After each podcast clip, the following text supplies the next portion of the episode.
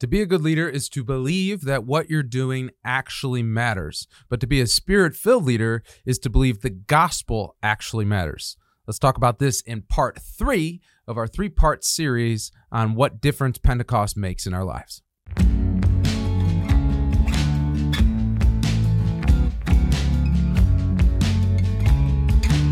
And welcome back to the Spirit Filled Leadership Podcast. I'm Pete Burak. Miguel is behind the camera, and we're ready to go for part three of a three part series on what difference Pentecost makes in our lives, looking at the lives of the disciples, the apostles who were there in the upper room, saying what changed in them and how does that apply to us. Part one was on courage, part two was on charisms, and now part three is on conviction courage, charisms, and conviction. If you didn't watch part one or part two, I'd recommend you go watch those. But if you're here now, you might as well stay with us as we talk about conviction. And what do I mean by conviction?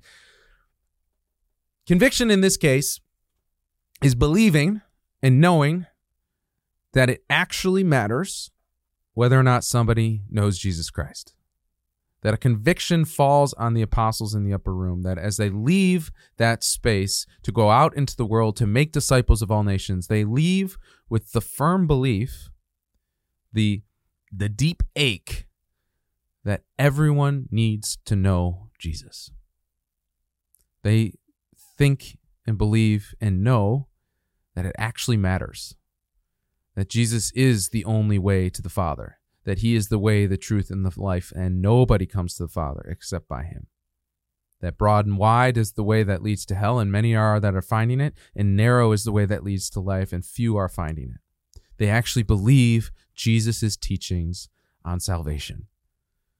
And it's so deep in them because it's been pierced into their hearts by the power of the Holy Spirit. It is now the faith that they've had has come alive in the fire of Pentecost, that they are willing to have the courage to endure anything, to lean on the charisms, to actually see this happen in somebody's life, but the conviction that every single person needs to know Jesus. That he's the king, he's the Messiah, he's the judge, he's the splendor of the Father. He is our life. He is our hope. He is our joy. He is the only one who can save. And they they they're launched out of the upper room with this message that everyone needs to know and everyone needs to hear and everyone needs to be given an opportunity to respond to. I mean, think about Peter. Peter is launched out of the upper room. And Peter, through the whole Gospels, is like a squirrel. He's he's kind of all over the place. One minute he's brilliant, one minute he's not. One minute he says something that's really right on, and the next minute not so much. I mean, he's just constantly trying to figure things out. He's constantly bumping around. He's constantly trying to follow Jesus, trying to be responsive to what the Lord is doing, trying to be faithful as a disciple, but he's just kind of all over the place. And then Pentecost happens, and Peter emerges from the upper room, and he's not a squirrel. He's a ringing bell of truth. It is like this hammer blow, a boom, boom, boom. And what does Peter culminate with? He says, Let the whole house of Israel know assuredly that God has made him both Lord and Christ, this Jesus whom you crucified. Peter knows without a shadow of a doubt that Jesus Christ is Lord. He's the King, He's the all powerful one. And He's the Christ, He's the Messiah, He's the anointed one, He's the Savior of all mankind. And it's just it's in them. And they are now willing to endure anything, do anything, cross any ocean, endure any hardship, face any challenge, because everyone needs to know that God wants everyone to be saved and come to the knowledge of the truth. I'm going to say that again. They know that everyone needs to know that God wants everyone to be saved and come to the knowledge of the truth. Their conviction is that the gospel is not just for some people or that everyone's basically okay. As long as you're a decent person, you'll probably be okay. No, their conviction is to know Jesus is to have life. And if you don't know Jesus, you don't have life. I mean, listen to this from the first letter of John. This is how he culminates his first letter John the beloved, John the one that Jesus loved, John who often kind of seems more meek and mild. Listen to meek and mild John at the end of his letter. And this is the testimony that God gave us eternal life, and this life is in his Son. He who has the Son has life. and he who has not the Son does not have life. That belief, that conviction, is not natural. It's not human in the sense that, like, that wouldn't be our natural choice to be that definitive. And as a spirit filled leader, in order to lead fully, in order to create environments of actual transformation, in order to be faithful to the call that the Lord has placed on our lives, we have to allow the Holy Spirit to convict us deep uh, past our discomfort, past our preferences, past our awkwardness, to be so convicted that this is true that it lends itself so that we don't shave off the edges of the gospel, that we don't water down Jesus, that we don't kind of let people off the hook. And I'm not suggesting that we become just these fire and brimstone angry preachers. What I'm talking about, though, is that we believe that what we're doing matters for everyone. And again, if we if we just leave it up to our own devices or our own natural kind of preferences, our own natural personality, most of us will will kind of back away from this intense this intense truth of heaven and hell, this intense truth of Jesus the judge, Jesus the the all merciful one, but also Jesus the one who asks for everything.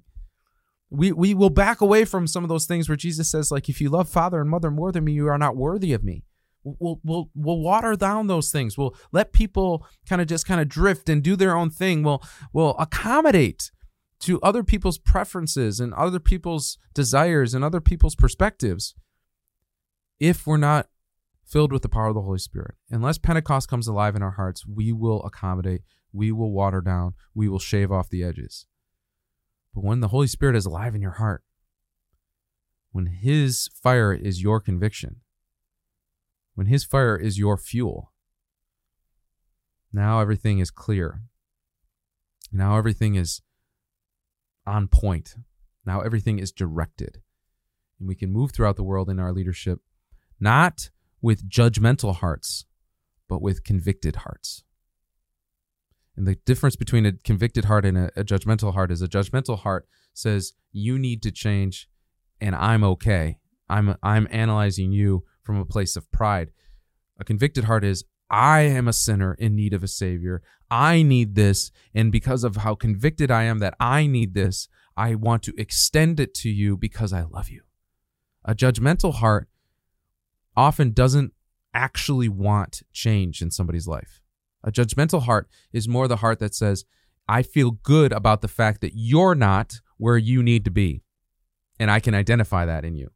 A convicted heart is willing to speak into what needs to change in somebody else's life because they know they themselves need to change. We know we are in, in need of a Savior. Therefore, we can, in confidence, invite you to meet the Savior as well. A convicted heart is humbly saying, I'm a blind beggar who's found some food. Would you like some food? A judgmental heart says, I have the food, and then once you're worthy, I'll share it with you. And a spirit filled leader needs to be convicted but not judgmental. And that the distinction there is a work of the Holy Spirit in our life. So, what difference does Pentecost make? A lot of things. But the three we wanted to focus on in the last three episodes was courage, charisms, and finally conviction.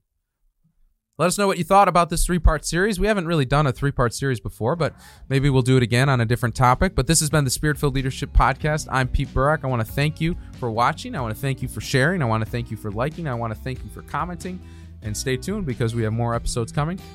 But, you know, thanks for being a spirit filled leader because the world needs disciples and disciples need spirit filled leaders. God bless you. Come, take my hand. We'll dance on graves, raise the dead.